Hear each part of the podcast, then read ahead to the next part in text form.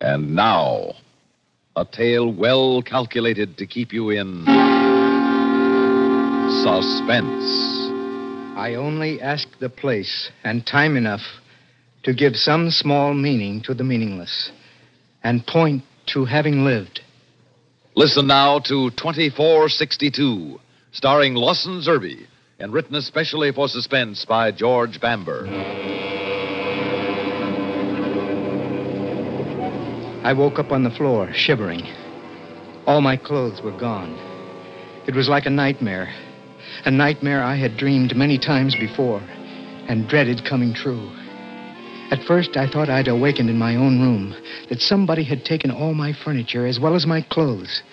But then I realized it wasn't so much a room as it was a cube. An empty, sterile cube with luminescent walls that hummed with a soft blue green light. I jumped up then and threw myself against the walls, trying to find a way out. And there was none. No door, no window, not even a ventilation tube. I banged on the walls and screamed, but no one answered me. Nothing but the smooth plastic blue green walls that hummed with the electric current in them, that gave them light and air and death. I slumped back down to the soft foam plastic floor of my cell, afraid to admit to myself where I was, and squeezed my eyes tight against the walls because I was afraid I was going to cry. Just then, the wall in front of me slid back on its tracks, and in the pale light of the corridor, I could see a large, shambling man in prison coveralls with a nine digit number tattooed on his forehead. "W- What do you want? Follow me. He turned his back on me and stepped on the moving conveyor in the corridor. I stumbled after him because I was afraid to be alone. And I had to know what was happening. Where are you taking me? No talk. Follow me. I could tell by the steady movement of his jaw and the dull, faraway look on his face that I could question him all day and it wouldn't do any good. He was chewing tranquil gum, and the effect of that stuff lasts for a week. I could scream at him and it wouldn't bother him. Nothing would bother him unless I tried to escape. I knew where I was now. There could be no doubt of that. I rode behind my silent guard, up and down what seemed like endless corridors, past row on row of cells just like the one I had left. Some of them had their reverse scanners on. That means you could see in, but the prisoners couldn't see out. Some of them were sitting in the middle of their cube, staring at nothingness. But most of them were slumped on the floor, asleep.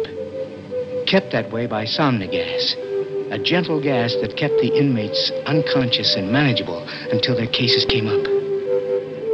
I knew one day I would wind up here. And here I was in the most scientific escape proof termination center in the world. In here. The guard stepped off the conveyor in front of a heavy chrome door marked courtroom and pushed a button. I moved through the doorway like a schoolboy called upon to recite. The room was not much bigger than the cell I had left, and as empty. A lieutenant sat behind a desk. His plastic bars gleamed at me brightly from his shoulders. I heard my guard close the door behind us. And then I noticed that one wall was completely covered with the sleepy face of a computer. Sit down. Sit down. I did as I was told on the only other piece of furniture in the place, a small three legged stool in the middle of the room. I wished that they had given me some sort of clothes to cover my nakedness because there was a young girl, a secretary, sitting on uh, an electro writer, taking down everything that was said, feeding it into the computer. Your identity. Frank Smith. I said your identity. I told you, sir. Do not hold up the proceedings. Time is precious. You were issued a combination serial, social security, and telephone number that was imprinted on your forehead at birth. From here, it appears to be 108 303 715. Is that correct?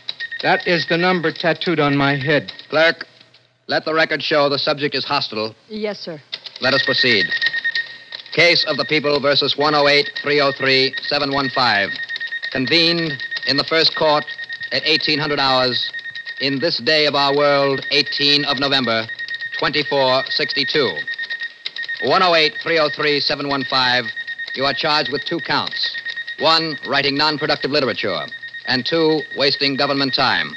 How do you plead, true or false? I I don't understand. Have you or have you not written poetry, I'm a clerk in the Space Department. true or false? False. I have here some hundred pieces of doggerel. I shall read a portion of one. See if you recognize it. In my treeless, greenless office, mid the bustling mad despair, I hunger after exile from the chrome and filtered air. Well, It's not a very good poem, is it? did you or did you not write this poem? True or false? I hardly see. Answer true or false. False. Account then for the fact that this poem was written on your electro typewriter. There are millions of electro writers. As you may or may not know, each electro writer has its own characteristics, as individual as fingerprints. An expert has identified this poem as coming from your machine. I can call him in to testify if you like. There are two shifts. I'm not the only one assigned to that machine. You are not only a poet, but you are a very stupid one. Every electro writer imprints the date and hour of transmission. In every case, the poems are written on your machine, while you are supposed to be sitting at it doing the invaluable work of the Space Department. What have you to say? What can I say? You are charged with two very grave counts in this court writing non productive literature and wasting government time. How do you answer? How else can I answer? Guilty. 108 303 715. You insist on imposing on this court concepts of legality as ancient as 1962.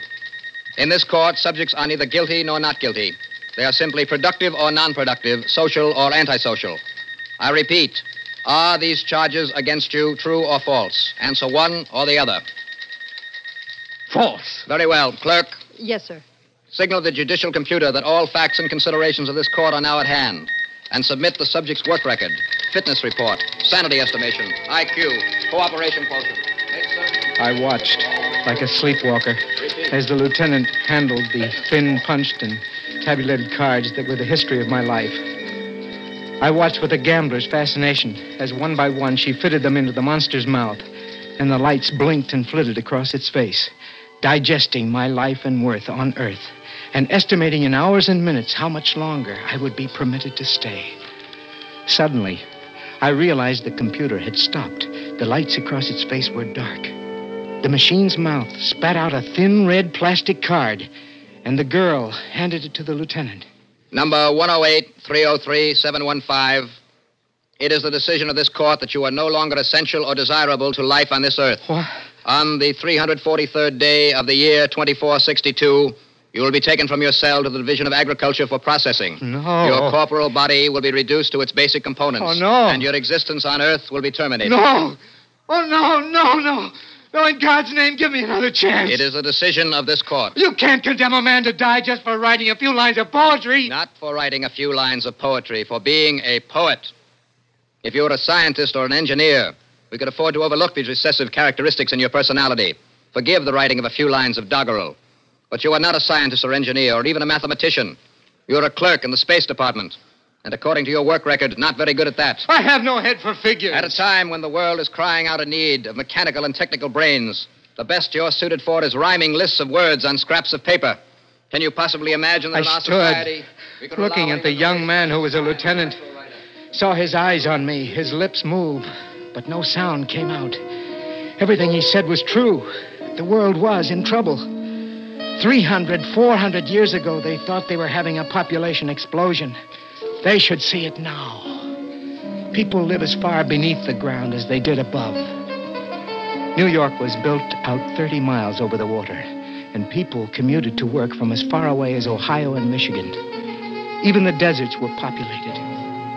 It took mathematical and technical brains just to keep it all going, not to mention the problem of finding new worlds in space. It must be apparent that even if you had some mechanical ability for the service and repair of computers, machines. I could try to learn. But you have no mechanical ability. Your aptitude tests show that. Well, just give me a chance to There learn. There's no time. The world needs these talents now, not a year from now, months from now. Well, all I want is to live. We all want to live. That's the whole problem. The function of this court is to weed out the people who are not necessary to the continuation of life from those who are. Artists, philosophers, theologians, and poets are not necessary. You have been found to be a poet. I appeal to the mercy of the court. There is no mercy in a mathematical equation. Well, give me another chance, just one. Number 108 303 715, you are wasting the court's time. I have many more cases to deal with today. As you stand now, you are a drain on the Earth's natural resources. In exactly 20 days from now, you will contribute to them. Case dismissed. Look, I, I have one favor to ask. Everyone has granted one last request. What is it? I have the right, do I not, to spend my remaining days conscious? Yes, but you should request gas. Time goes much faster when you're asleep, and then the end is not so painful. I want to spend my last days conscious. Conscious? Why? So I can write. Right? Yes, right. I wouldn't have to have an electro writer in my cell. Just an asthmatic pen would do. I know how to use a pen and some paper. I know you have no power over the decision of the court, but just this one last request is one man to another. Very well. Orders will be left that a pen and paper are to be placed at your disposal. Oh, thank you, sir. Thank you. No more can be granted than the law allows. You may spend your remaining days on Earth conscious and writing gibberish or poems or whatever you wish. Next case. I had to bite my tongue to keep from shouting and turning handsprings all the way back to my cell. I had won the right to remain conscious during my last days on Earth. The right to have one more chance at life and freedom.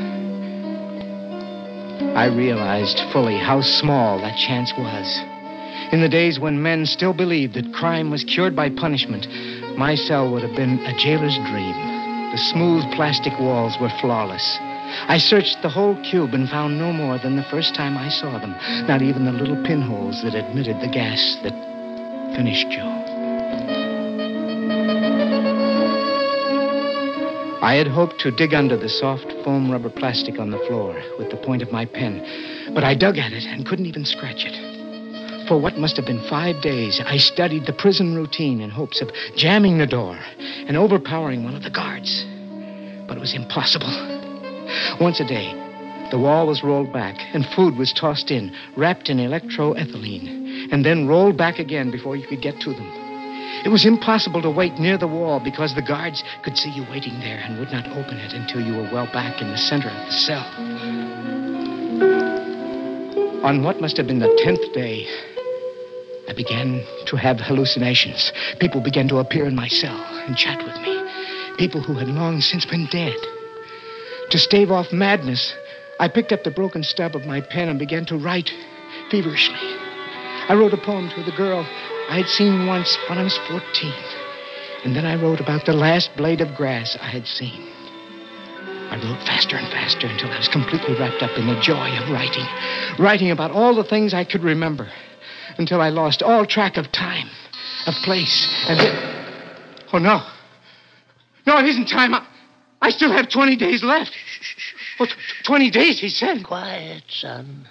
You still have two days to go. What, the, what, what do you want? To talk. Mind if I come in? It's your prison. He didn't come all the way in, but stood in the door, out of sight, off the hall, but blocking my way. He was a very old man with mottled parchment skin. His prison coveralls hung on him like elephant skin. Oh, who, who are you? I'm the night duty guard. What do you want? Oh, just to talk. I've never, never seen you before. Oh, but I've seen you.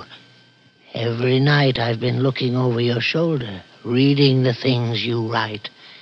I ho- hope you enjoyed yourself. I did. I haven't read any new poetry in 50 years, since the computers came in. You've got away with words. Thank you, sir. That's all right.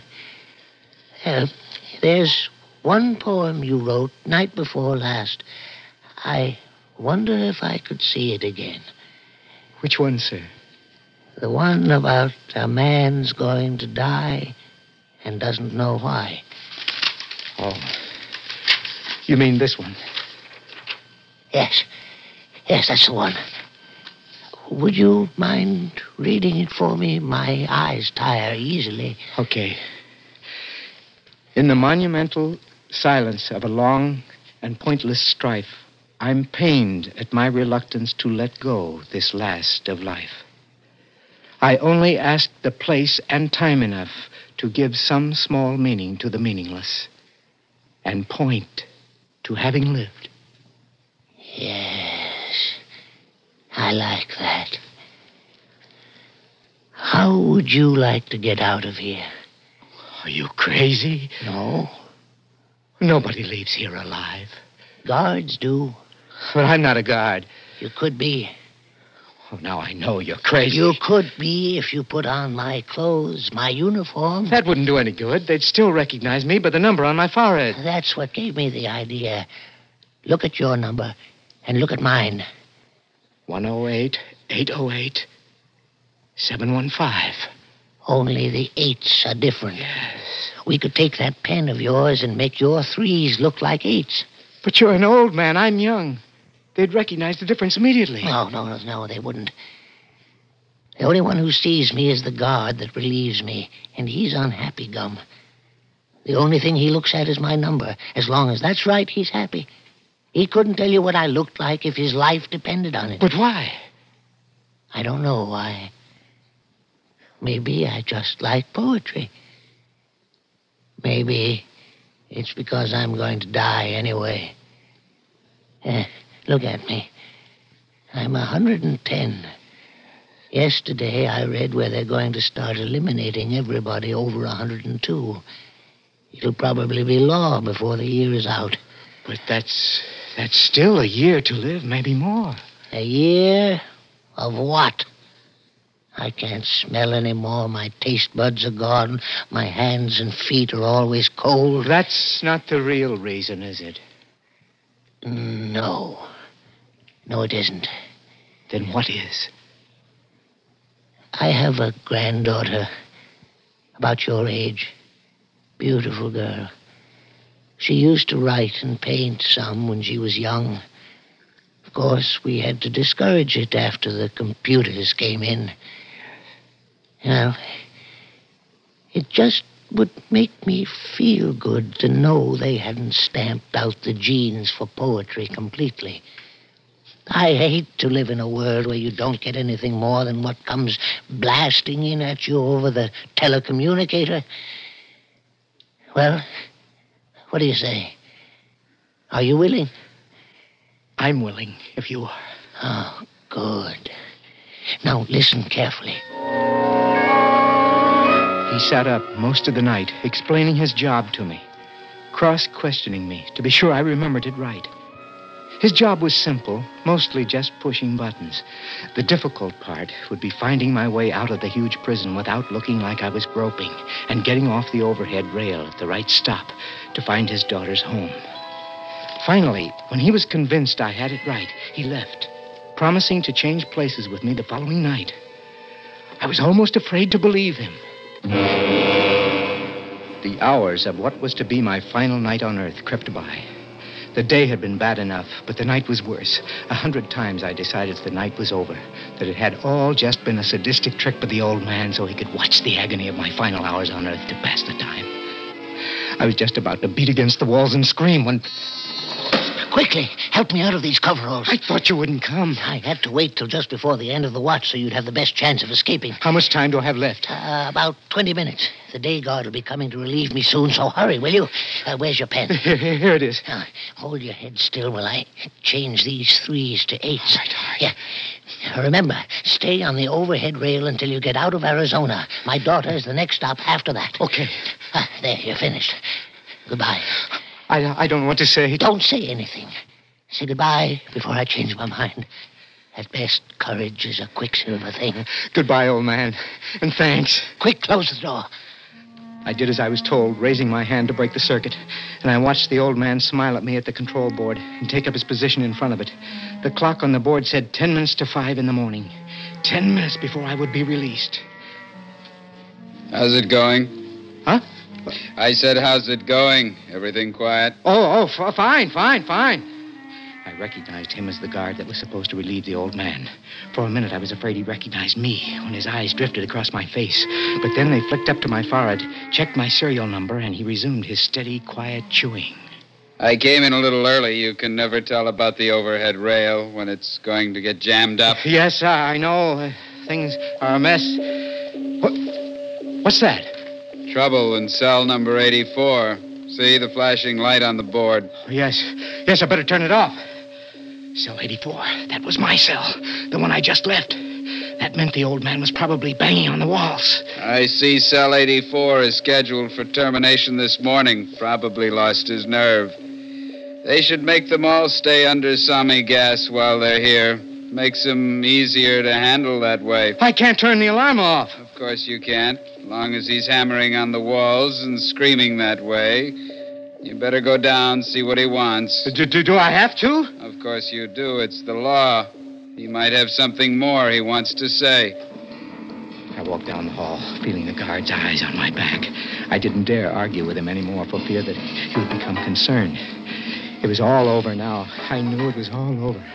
I could see the old man beating on the walls of his cell beyond the transparent plastic wall, screaming soundlessly. He had changed his mind. He wanted to live. In a minute, he would be running down the hall, shouting for help. And in two hours, I would be dead. I raised my hand to break the electric circuit. Ah! Ah! Oh, oh, there you are. I, I was afraid you wouldn't come back. I, you, you took the poems with you, and I couldn't remember that one.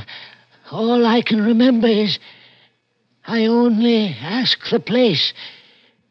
I can't remember how it ends. I only ask the place and time enough to give some small meaning to the meaningless and point to having lived. Yes.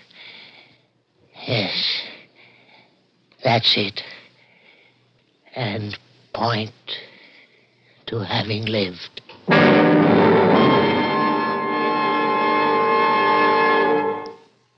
Suspense. You've been listening to 2462, starring Lawson Zerbe, and written especially for Suspense by George Bamber. Suspense is produced and directed by Bruno Zirato Jr., music supervision by Ethel Huber. Featured in tonight's story were Robert Randall as the lieutenant, Bob Dryden as the old guard, William Mason as the young guard, and Rosemary Rice as the court stenographer. Listen again next week when we return with Please Believe Me, written by Ben Kagan. Another tale well calculated to keep you in suspense. They're the most. Bing Crosby and Rosemary Clooney weekdays on the CBS Radio Network.